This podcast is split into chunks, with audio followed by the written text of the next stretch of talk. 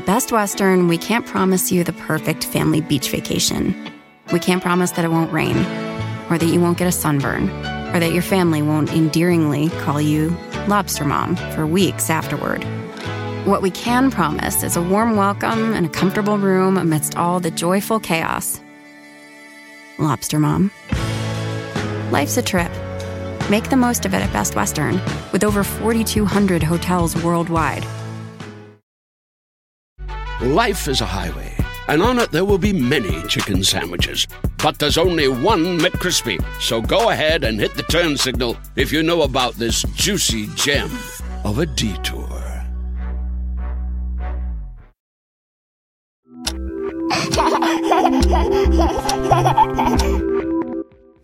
Hey mama, hey mama, it's a black thing. She won't understand because she ain't black. She's a white. She only know the white thing, the white thing. You guys remember this tape, right? It, it's from episode 59. The kid rapping here is Kyria Traber, age six. Kyria's mom is white. Her dad is black. And Kyria made up this song for her mom um, to tell her how she'll never get what it means to be black. Oh, what the black thing is. Kyria and her mom were close, but being different races added a layer of complexity to their relationship. And I said, Mama, you don't know it now. So you won't know it ever.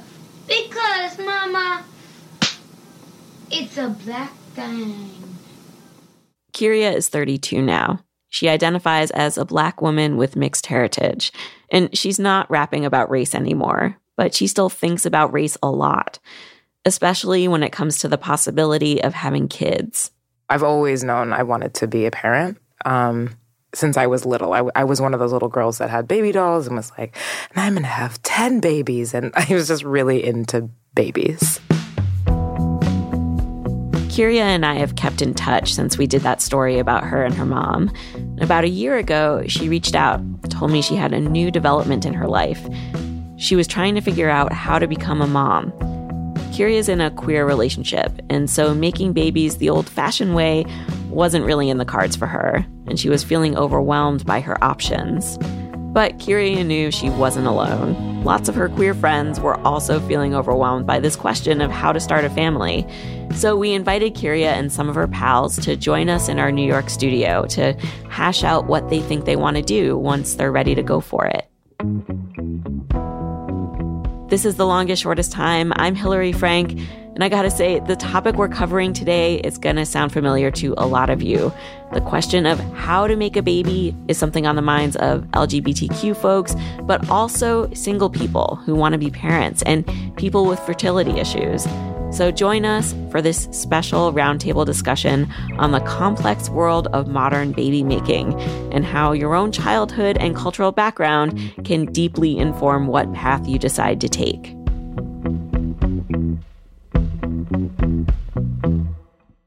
All right, so at our table today, we've got two couples. To my left is Kyria and her partner. My name is Steph. To my right is Sasha and Crystal. Everyone here identifies as a queer person of color. You'll be hearing more about each of their backgrounds as we get into the discussion. And both couples have really fun meet cutes. I, I want to share these stories with you. Um, since you already know Kyria, let's start with her and Steph. They're both from the Bay Area. You know, the Bay Area is not that big, and if you're a queer person of color, the community is like whoop tiny. So we knew of each other. Kyria's a performer. Her vibe is exuberant, outgoing. Steph, who goes by they and them pronouns, is the type that doesn't really show their cards. So one night, about five years ago, Kyria and Steph run into each other at a party. Went up to Steph, was like, hey, and they got the hey. And then Steph's friend was also there who went, hey, oh my God. Kyria doesn't recognize this guy, but she goes with it. So I'm like hugging him and like, we must know each other. And Steph goes, you don't know him. Meanwhile, you didn't know, that prior to you from coming up, me and him already had talked and had a whole discussion about you. Kyria and Steph dance that night. They make out. They go on a date later that week. And at the end of the night, Steph drives Kyria to her mom's house to drop her off. We're sitting outside and Steph, you know, admits it's like, you know, actually I'm I'm celibate right now. I'm not. I say, mm hmm. I lean over in the car, give Steph a big kiss, and say, I'm going to get my toothbrush. I'll be right back. and so I did. And we went back to Steph's house. Okay. But, but we stayed up all night talking about the Harlem Renaissance. Yes, that's true. and that's when I knew I was like, okay, this is an amazing person. Okay, so that's Kyria and Steph. Now, Sasha and Crystal. They met through a dating app. called Coffee Meets Bagel. This is Crystal. It's basically like the person that you are fed essentially is a bagel, right? The person is called a bagel. So I'm on and I get one bagel a day. And then I have like a um an allotment of like coffee beans that I can cash in. Now um I didn't pay for any like upgrades or anything like that. So I had whatever the whatever however many coffee beans they give you when you first register is however many I had. Uh-huh. So they only send you people that you are somehow linked to. It could be 10 degrees of separation, it could be one. So when Sasha popped up, um, you know, it said we had like one degree of separation. And I was like, oh, you know, she's cute, but I have to know who the person in common is. So I cashed in all my coffee beans. Turns out the common link is a good friend of Crystal's, but Sasha barely knows them, which actually is irrelevant. Sasha has already swiped on Crystal. They start talking, trading answers to deep questions like, What's your biggest fear? After a few weeks of that, they meet up. We've been together ever since. So this is our roundtable Kyria and Steph, Sasha and Crystal. All right, let's jump in. So let's just start with each couple talking about how you decided you wanted kids. Um, let's start with with you guys, Kyria and Steph. Um, so this has been like a a campaign that Kyria's been like on to try to convince me to have kids. I'm not actually I'm not, you know, I'm not as gung ho yet um, in terms of having kids. I mean, I I think just growing up and seeing the difficulty that my parents had in terms of trying to raise their kids and the fact that they had different parenting styles and the styles completely just totally did not work together made me really anxious about having kids and then also anxious around having you know raising kids with another person. Um, and then also on top of that being you know queer and uh, being a queer parent and bringing a, a child into this in a world where you know this is a lot of um, they're going to have to deal with a lot with having two black queer parents. Um, so I, I'm and and also there's also a money thing to it, but I'm not going to talk about that because I'm not going to sound like I'm cheap. But so I mean, I just think Well, but I mean, but that, I think that's that's a very universal worry of people Right. making this decision whether or not they want to become parents. I think it's totally relevant. Yeah, so I mean, I also think about the financial piece of it too. When the when it, when it first came up in discussion, my first reaction was, "Oh no, this is going to cost a lot of money. Why? like we can be we can like you know travel the world and like have you know save our money and buy it. Yeah, I don't know, whatever. I was just thinking about other ways you can spend Baby, yes. other ways you can spend your money. Um, but you know, then like, you know, I have cousins who have babies, and every holiday, um, I may see them with the babies, and I'm just like, okay, maybe this is something that could be feasibly done. Um, but you know, I think the the conversations and the fact that I know and I trust Kyria, and I know that at at the bottom, like at the end of the day, she could take care of the kid. you know what I'm saying? Like, no, no, I'm not saying that you could take care of it by yourself. I'm just saying, like, I know for a fact that I trust in you. So if I, jaw just dropped. if, if I if I start, you know, like saying I can't, like I'm freaking out, I know I could like she's someone I can trust and like I ask for guidance because she's around the kids a lot more than I am. So and was this like for you, Kyria? Was it a, a make or break kind of thing in a Yeah. relationship? Yeah, that yeah, that's that's it. Well, first I want to say that when, you know, we were courting and I think, you know, fantasizing, Steph didn't make it sound like they weren't interested in having kids, so I was you say it anything if you want. Okay. um, so um, I think I think that we'd always had like a in our fantasy talk an, an image of us having kids together. I maybe I, I'll, I'll admit to it. I have a bit of a uh, internalized fear of being um, an older parent, which I think is is lame and like served to me a lot by media of like you know first of all like have kids before you're 35 or else or you know all that stuff. Um, so I I've, I've had a kind of clock ticking. Kyria and Steph say they're committed to having kids together. They just don't have the details in place yet.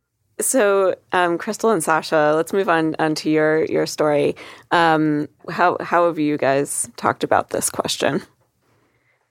I would say for me, and this this is Crystal speaking. Sorry, yes, yeah. thank you. This is Crystal. I've always been somewhat indifferent about kids. It was kind of like I'll find either I'll find somebody that I'll want to have a kid with, and I'll have it because um, I only plan to have one, um, or I won't, and I won't have a kid, and I'll still be good. Um, so, and you know, having met Sasha and been with Sasha um, three years now.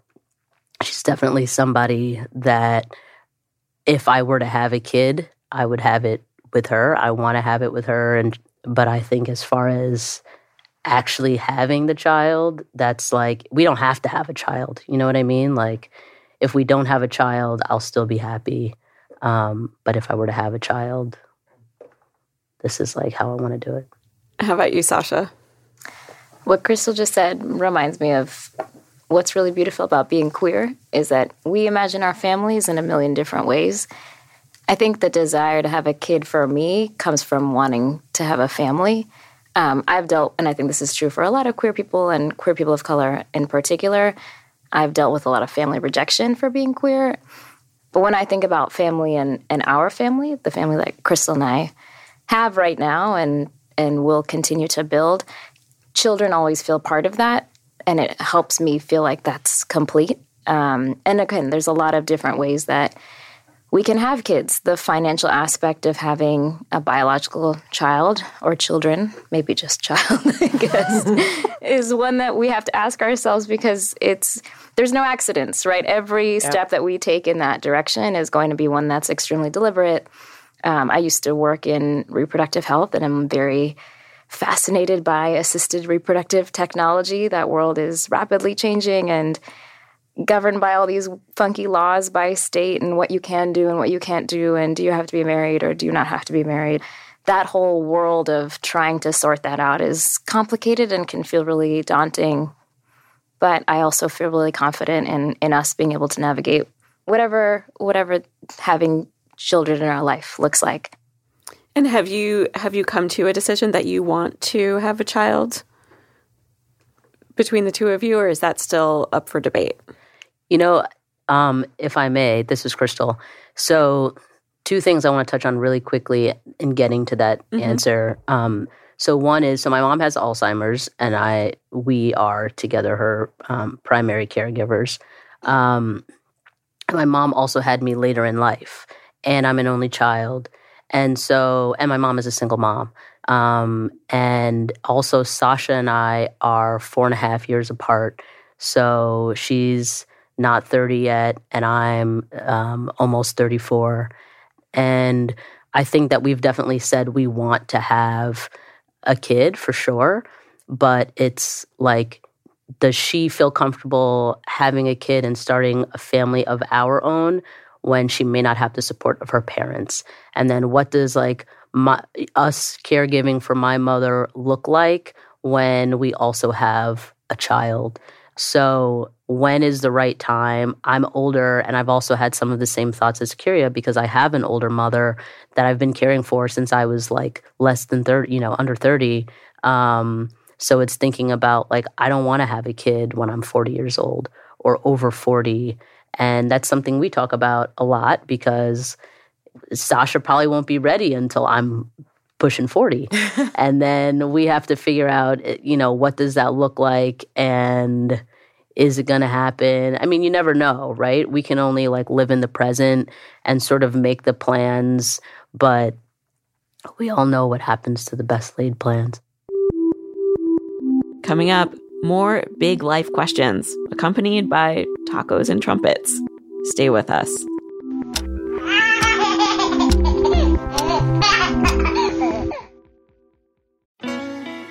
Best Western, we can't promise you the perfect family beach vacation.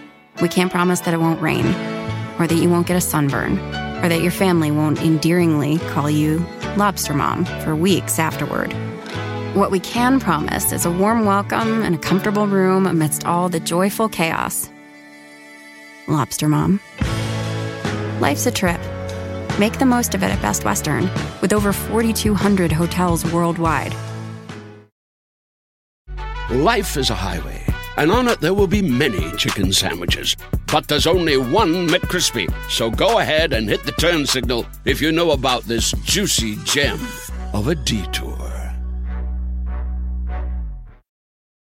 Want to connect with a family member who doesn't speak your language? Then check out the language learning program Rosetta Stone on desktop or as an app. Rosetta Stone is designed to immerse you in the language you're learning through an intuitive process. Plus, the True Accent feature even gives you feedback on your pronunciation. And with a lifetime membership, you have access to all 25 offered languages. Get started today. Visit rosettastone.com backslash pod 50 to get 50% off your lifetime membership now. That's rosettastone.com backslash pod 50 for 50% off. We're back with Kyria and Steph and Crystal and Sasha, two couples who know that they eventually want kids. They just haven't figured out yet how to make them. Okay, so one evening, about a year ago, they all headed to an event space in Hell's Kitchen to check out a family planning workshop put on by a couple of LGBTQ organizations. The whole thing was Sasha's idea. It was hosted by a um, physician at a fertility clinic. And the physician um, had a pretty wide ranging conversation that addressed a broad audience that was in the room around different options for um, all kinds of LGBTQ folks who are seeking to have children, um, from the planning to um, whether if you're looking for a surrogate, the process that um, is surrounding that, the costs, etc. So and donors was, too, and donors, donors as well. yeah. Um, it was interesting to be in the room also, just to be in a really engaged audience of folks who Mhm. were of every extremely racially diverse room, Very diverse, surprisingly diverse. visibly eager people who were queer and wanted to have babies was really empowering and just that alone felt really exciting but also um, it this experience can feel really isolating it was helpful f- for me to remind myself that many many people have these questions So this was led by a doctor who um, has experience uh, working with the queer community. Correct. Yeah, and um, He's gay himself. Okay. Yeah. And so, what was covered? Like, what are the? Can, can you like list what all of the options are? he did he, it was pretty systematic the presentation so there was a portion that was about surrogacy and and then a portion about donors which can be a related conversation like you know you can donate you can find a donor for an egg and a donor for sperm you can even if even if you're a cisgendered um, female couple you might want a surrogate there's lots of different things so there was that. And then there was the part that was the most illuminating for me was some of the um, the ways in which the law requires you if steph and i were had to have a child and we used insemination at home like we got someone's sperm and wanted to just do it ourselves. Like a known donor like kind a, of thing. yeah like a known donor situation if we did not involve a third party person that known donor would be guaranteed rights to parenthood I would have no rights. Right. And Steph has no rights, which again is like not something that a straight couple has to worry about. Like, I was an accident. All of my cousins were accidents. Like, oops, you know? Um, That was the best accident my mother ever made. You know what I'm saying? and this this was I will they did say like the presentation was actually even pre they they developed pres- the presentation before gay marriage was as legal as it was in New York as it is in New York and so they even were like this is if you're not married. So that, we don't even know the answer to that like how that changes it is it, it might not matter whether or not Steph and I are legally married. Are you? Not yet, but we just got engaged. Oh, Um, congratulations! Thank you. Partially so we can have a baby. So we checked this out. And, and yes, in New York at least, being legally married can help a couple navigate some of the legal issues around parental rights. But non married couples can draw up legal contracts with donors to help navigate those things too. Kyria says that marriage will also give them more security around healthcare and finances. Plus, they feel like it'll help legitimize their relationship to Steph's more traditional family. And what about you, Crystal and Sasha? Are you married? We're not. We're not married nor engaged. There's so many legal questions I think that are involved that make this feel really big and like almost like every step of the way the legitimacy of this child is being questioned or Yeah. challenged or you have to sort through all these details um, and so not i mean it feels like not roadblocks per se but just so many obstacles to hop over and i think for us we And want so to it make just cost costs I money. just- and I was just gonna say that. Yeah. and it's so expensive. Yes. Remember, this is Steph, Kyria's partner, who brought up financial concerns before. It is so expensive. I don't even remember how much it was for um, um, in vitro. Do you guys remember It's how like that was? 20,000? I was gonna say it's like twenty thousand a pop, Yeah. like a try around Every try. on average, give or take. Yeah. So you know, So you got to be very intentional you got to be about very this. yeah. Yeah. Uh, yeah. So and I then guess, there's like health insurance, you know. So like, if you, I know I was talking to like a straight friend of mine who was having fertility issues, and she said that, you know, she's she's she's covered all the in vitro, all that stuff is covered under health insurance. But if you're a same sex couple, you may not necessarily be covered to go through that, and that's when you have to pay out of pocket. What Crystal's getting at here is complicated. Okay, so if an insurance company provides coverage for IVF at all, which many don't, the company often requires an infertility diagnosis. This means that any person pursuing IVF for reasons other than infertility, say because they don't have a partner with sperm, that person would not be covered. So at the workshop, were there um, adoption options discussed as well? not really I don't recall that. Oh, Yeah. Because it was a it was a fertility That's clinic. right. Yeah. Correct. yeah right, so yeah. they're also trying to offer a service Yeah, you know what I think I, he did is just was like, and I can recommend some places to Yeah. talk to about adoption. Right, that was right, probably right, what it right. was. Crystal and Sasha say they might consider adoption and foster care down the line, but they'd like to try for a biological child related to at least one of them first. Steph and Kyria agreed. While I did leave the workshop excited, it, so I'm a planner, so maybe I was excited because I could see like a plan f- uh, folding out. But it was also like, oh, it, I can't do this myself. And I mean, like, I, I haven't even been certain that I wanted to get married. I think there's a version of our, you know, relationship where we stay together and don't get married if I didn't, if I didn't feel so certain about having kids. And uh, that was also a conversation that came out of it that I was like, I think we have to get married if, if we're doing this and I really want to do this. And How, how did that go? Was there an engagement, like a like a proposal? it just happened like a month ago. So yeah. it just Tell happened about on, on New Year's Eve. Yeah. So we went um, back home to California, the Bay Area. There's a really, you know, not a- not a well known, but just like a a staple taco truck that, you know, Tacos are really important if you're from So California. Bay Area. It's very, Just need very- you to know very, how very important thing. Bay Area tacos are. okay, we went to get tacos. We went to the lake, sat down, ate the tacos. A trumpet player starts playing jazz. I was just about to say that. A trumpet player starts playing jazz. Um, I was really shy and nervous, and I finally was like, "So, uh, we've been together for like five years. Do you want to be together for a lot longer?" I like whipped out the ring, and she screamed like, "Oh my god! I can't believe you got it together!" and That was your yes. that was that was, that was uh, you know after everything after that sort of like I just sort of went numb.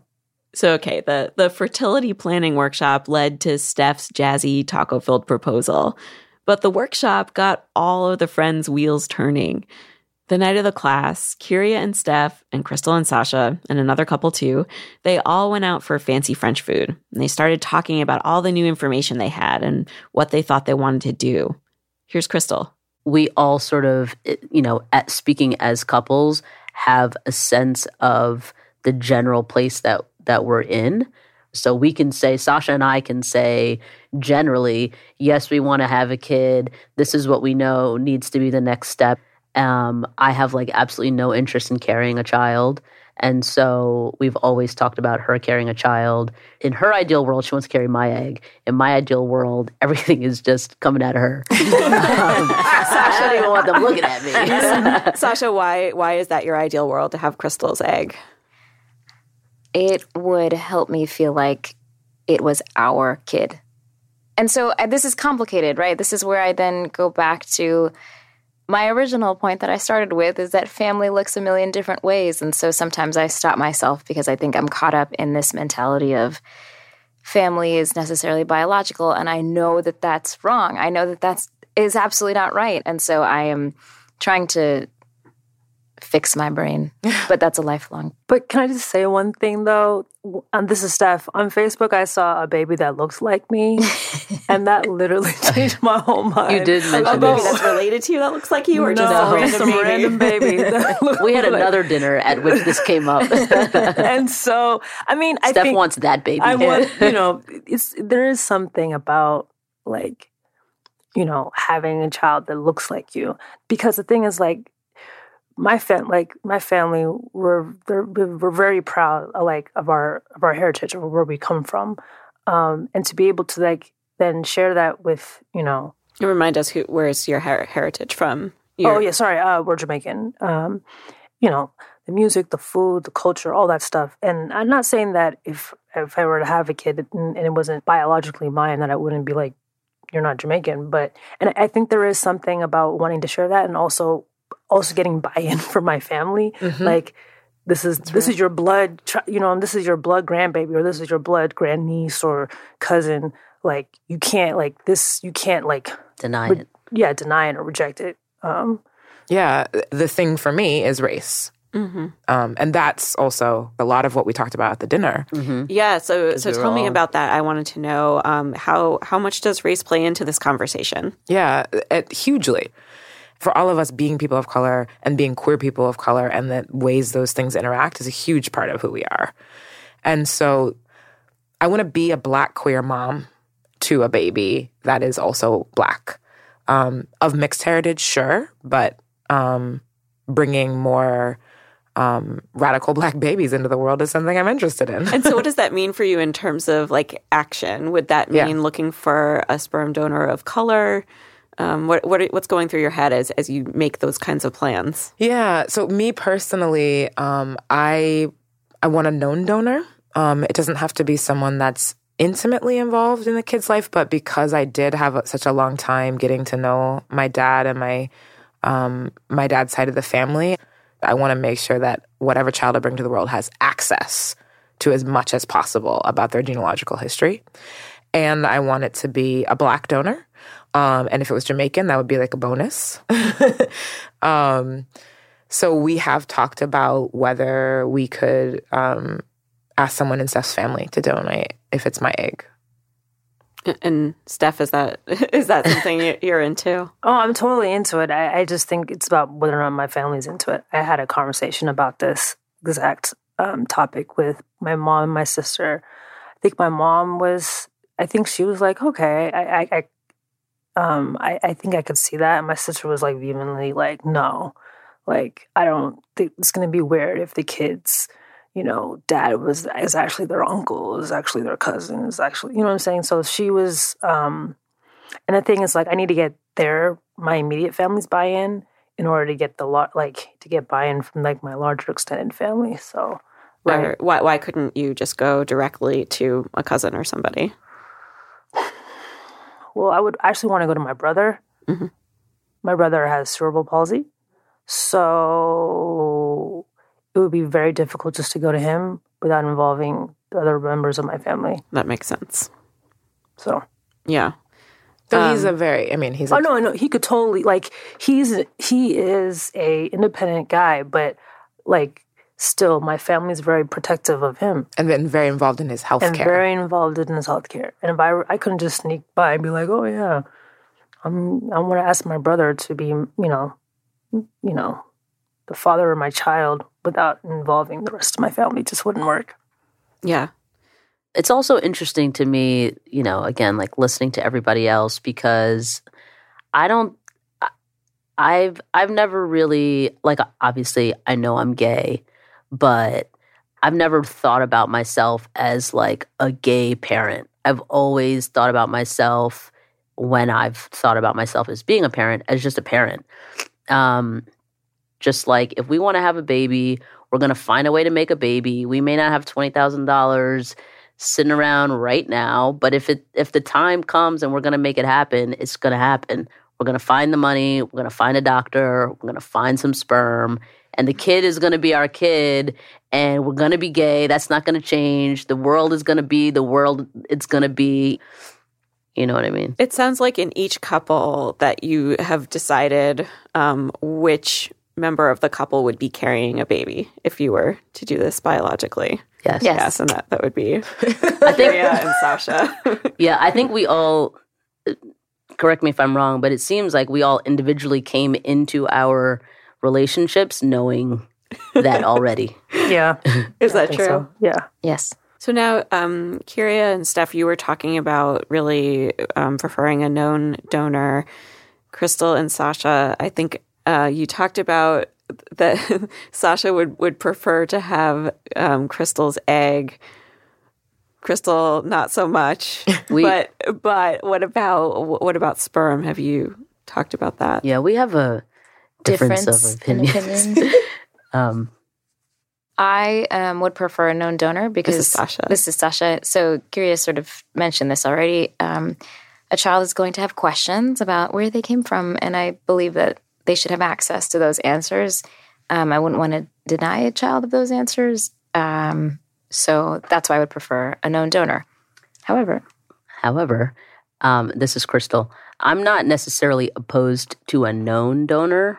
Um, I just have made the argument that one could have an unknown donor and still the child could have access to lots of information about that person. And also at sperm banks, you can, um, the donor themselves can sign a waiver that basically says, I will allow this per- this child or these children or however many um, to contact me when they turn 18 years old. But for me, I think um, the reason that I think this is Sasha that a known donor is is important is there were a lot of secrets in my family growing up around how we got here that I only came to know of when I was an adult. How you got here? What do you mean? Meaning my parents' immigration story, how they got married, they million immigrated from where? from India um, and came in the 70s, um, came separately, were married to other people. I just saw all these things that I didn't know until very, very recently. And so um, I think that's information that if people have access to it, children should know the complexities of how they were made. You know, a common thread that I feel like I'm hearing from everyone here is that part of your decision making process is coming from how you were raised and and um, how much you knew or did not know your parents. Is, is- does that feel true? For me, very much so. Yeah, same. I feel like anything is possible because I was raised by a single black mother. So I feel like, Word. shit, the world is mine. I could do whatever the fuck I wanted. I think my story is a little is like literally the total opposite. I mean, This is Steph. this is Steph. Yeah, I mean, I have, you know, the idea of like having a non-traditional family is, um, even though by default this is a non-traditional family, um, it's still it's still sort of um, it's, it's still a little, a little hard to reconcile for me. but yeah, I mean, because like who who says what's traditional versus non-traditional? You know what I mean? yeah, no, I know it, it's it's a bunch of bullshit. But I'm just saying, just in terms of like what I've seen, Yeah. um, growing up is um, two parent two parent family staying together regardless if they're fighting with each other for all night and all day long. Um, you know, they're gonna stay together. They're gonna raise these kids, and you know. Everyone's just gonna shut up and be happy. So, you know, like, so yeah. Is that what you have in mind, Kyria? yeah, totally. yeah. In a minute, the personal gets political. Our roundtable discusses how the election has intensified their desires and fears around parenthood. Don't go away.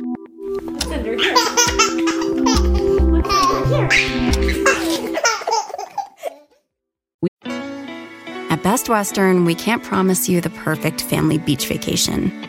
We can't promise that it won't rain, or that you won't get a sunburn, or that your family won't endearingly call you Lobster Mom for weeks afterward. What we can promise is a warm welcome and a comfortable room amidst all the joyful chaos. Lobster Mom. Life's a trip. Make the most of it at Best Western, with over 4,200 hotels worldwide. Life is a highway, and on it there will be many chicken sandwiches. But there's only one McCrispy. So go ahead and hit the turn signal if you know about this juicy gem of a detour. Want to connect with a family member who doesn't speak your language? Then check out the language learning program Rosetta Stone on desktop or as an app. Rosetta Stone is designed to immerse you in the language you're learning through an intuitive process. Plus, the True Accent feature even gives you feedback on your pronunciation. And with a lifetime membership, you have access to all 25 offered languages. Get started today. Visit rosettastone.com backslash pod 50 to get 50% off your lifetime membership now. That's rosettastone.com backslash pod 50 for 50% off. We are back with Kyria and Steph and Sasha and Crystal. So, that family planning workshop they all went to happened about a year ago, long before the 2016 presidential election. I worked on the Hillary campaign. This is Sasha, um, and feel very deeply affected by, like all of us, I know, but particularly impacted by what's happening right now um, in this country. And, um, you know, a lot of folks in, in my life, and I think in our lives collectively, have said that, and this is not a new thing, and this didn't start after, you know, come November 9th, that it's a dangerous world for children of color to live in. That's been reality for since the beginning of right this country. This country, Yes. and so that's something that's just worthwhile acknowledging. It's particularly heightened now, but then I also believe that the families that we have and the families that we're going to raise are going to be that much more resilient um, and are going to be part of solutions. Um, and so, even for folks that I know who have small children now or who have kids that are growing, the ability to talk to those kids about what's going on feels so urgent and so important. I know there's so many people in our lives who are already doing it, and that's some of the most courageous and most important work that we can do is to raise families and communities that are going to be resilient in the face of that. And then perhaps have more babies and, and create the army that's going to to fight, um, you know, the power, basically. Yeah, Um, whether that's the next four years or the next um, lifetime. I was expecting you sort of to say like it's made me more fearful about having babies, but it sounds like it's um, made you feel more made it feel more urgent. Absolutely. Yeah, I mean we've we've had you know the same sort of conversation with other friends who have said like we don't want to bring a child into this world. I have the complete opposite feeling, which is like well, I was going to say a curse word, but um like There's cursing on this podcast. so I just feel like, well, shit, I don't want them to have all the babies. You know what I mean? Like my babies are the babies that we all need. So You're talking about your white friends, or no, or, or not no, not, necessarily. Trump white Voters. friends, just um the right wing. like Oh, oh, okay. yeah, Neo-Nazis. yeah, yeah, yeah, No yeah, yeah. alt-right Yeah, it's not like a race thing. It's just like a little bit of race thing. uh, not for me. It's more like a like-minded thing. You know what I mean? So it's like we should be the people having more babies. Guess what? 2042, we're going to be the majority. Can't wait. and let's get working on that. Well, no, and I'll. I'll oh, do you want to go ahead, Steph? I mean, I, I think I'm probably the only one that probably disagrees with the group. That's true. So I, I mean, I mean, I think when you know when the Trump election happened, um, I would feel selfish bringing a, a kid into this world when it's so fucked up, and you know, I don't really know how I'm going to be able to protect them. I think I was just I'm, I'm a risk adverse person, so I'm the type of person I'll, I- I've been keeping like a whole stack of money in my bank account, not investing it into anything because I don't know what what what, what, the stock market is going to do. So I'm like I I want to like make I want to make sure that you know if I bring someone into this world that they're gonna it's gonna be like not a shit show like it's gonna be something that they you know If it's not this shit show, it's going to be another shit show. So Exactly. one can never predict the future. that's very true it's very true I think this is interesting because I already mentioned like being raised by nonconformist folks and like kind of radical minded parents. This is Kyria talking, and um, I feel I have a duty to carry on that kind of radical knowledge and education to the next generation. I do that as an educator and as a cultural worker when I'm working with young kids in the arts, but I can even do it more intentionally and in depth with a child of my own, being a part of a community of parents, I, f- I feel like I'm equipped for that and I want to be a part of that. And Steph, as Kyria's partner, do you do you feel like you were just expressing uh, you were the one person at the table expressing doubt about whether this was a good time to become a parent? Um, does hearing Kyria talk about like the empowerment of becoming a parent now does that change your mind at all? I, I think that it does it does make me feel a little bit better, but then I always go back to like I know this is gonna be sound like really dramatic, but whatever. Um, you know, back in the days of like slavery where you think of like the mom that like you know would rather like kill her baby rather than have him go through some you know the tr- the trauma of of of being enslaved. Um not saying that we're in that situation but i do we're not in that situation at all. I understand that. I'm just saying like i am upset about the fact that i have to deal with this shit on a day i have to deal with being black i have to deal with being queer deal with being in a world that fucking hates me you know, it's stressful. It stresses me. It stresses me out. It stresses everyone that I know out. We deal with a lot of mental health issues, um, and I, I think it would break my heart um, to bring a kid into this world and for them to deal with some of the shit that I see, you know, our my community dealing with on a day to day basis because it's it's it's hard. Any responses? It makes me so sad. This is Crystal. Yeah, this is Crystal. Because I walk in this world as a black gay woman. But I don't feel like I don't feel the same way that Steph feels. I don't feel like I have to deal with being black or I have to deal with being gay. You know, so it makes me really sad um, to hear Steph say that. And I know that Steph is not alone in that. Well, do you, do you imagine having to have conversations with a child of yours about the hard things that go on in the world and and how does that impact your feeling about becoming potentially becoming a parent? Listen, I was raised like I said by a single mother, which I think is like feminism like living, breathing, whatever. So my mother never talked to me about feminism. My mother has never told me what it's like to be black, but I don't think she really had to.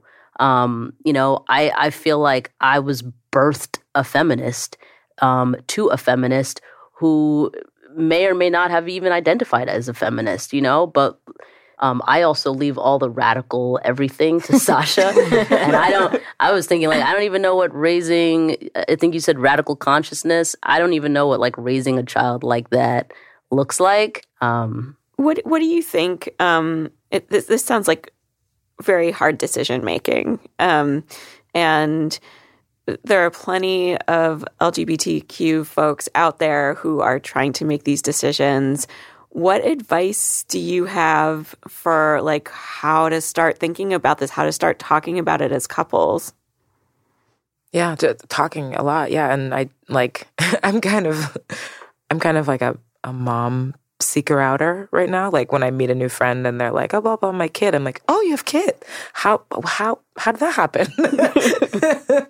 Um, whether they're straight or not um, that workshop was really helpful. I would seek out any in your area if you if there's anybody who's giving a workshop? It's funny that you ask what advice do you have because part of me also is looking for more models for mm-hmm. what this looks like. Um, i would hope for there to be more models so that we can lean on them. But for us i think and i don't think we've really ever named this but just being able to have really open conversations about the future that we envision. And to be really honest i think it's it's easy to con- for me it's been easy to conform to this very particular vision of what family should look like. And i challenge myself every day to break out of that and reimagine that in a million different ways. Um, but then also to be honest about what we want um, and it's really helpful to just keep talking about it because the world is shifting. I think we continue to shift and change and our relationship does too and grow. Um, so that's that's been helpful so far yeah. So, so have any of you taken any steps in in this direction to to to get the ball rolling? This is step one. Yeah. I'm talking about it out loud with other people. In front of thousands of people to listen to. Step one, check. Kyria says also she's planning to see a doctor, get her fertility tested. Crystal, too. She wants to find out if she's even a good candidate to give an egg to Sasha. Sasha says she'd like to continue working on her relationship with her own parents so she and Crystal can have some stability and support for the family they hope to create. Nobody's set a timeline or anything. There's still a lot of figuring out to do. But we're going to keep in touch with the group and we will keep you posted on any new developments. We know there are lots of you out there trying to figure out how to start a family. If you want to find a family planning workshop like the one we talked about today, we have got resources at our website, longestshortesttime.com. And while you're there, let us know how you're figuring this stuff out. Are you wading through the options of baby making while queer? How does your identity and family history play into all of this? Maybe your partner wants something different from you. Help us to continue this conversation. Join the roundtable, talk to each other in the comments for this episode. That's episode 114. This podcast is produced by me, Hillary Frank, with Abigail Keel and Kristen Clark. We are edited by Peter Clowney.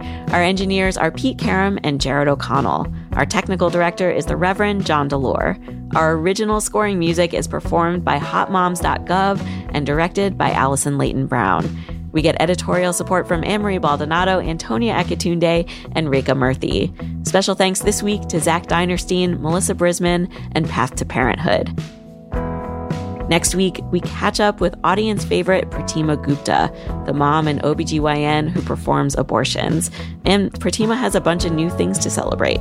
I um, admittedly am having a wee bit of like buyer's regret about it, but you know, I'm trying to look forward to the positives.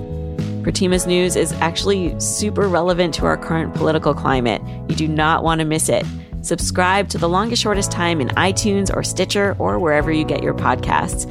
And as always, here at The Longest Shortest Time, we are looking for your stories. Right now, we are especially looking for stories about being a parent when you're bipolar. Go to longestshortesttime.com and submit your story.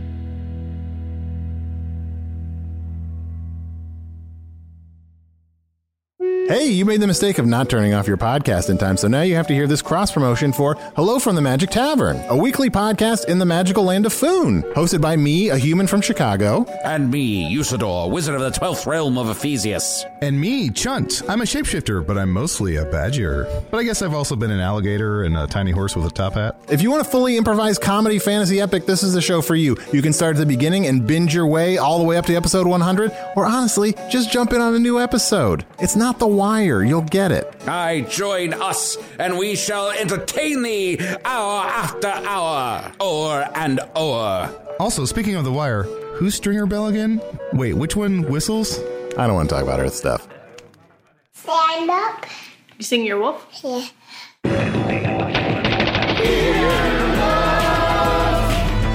This has been an Earwolf production, executive produced by Scott Aukerman and Chris Bannon. For more information and content, visit earwolf.com. Don't tell me what. To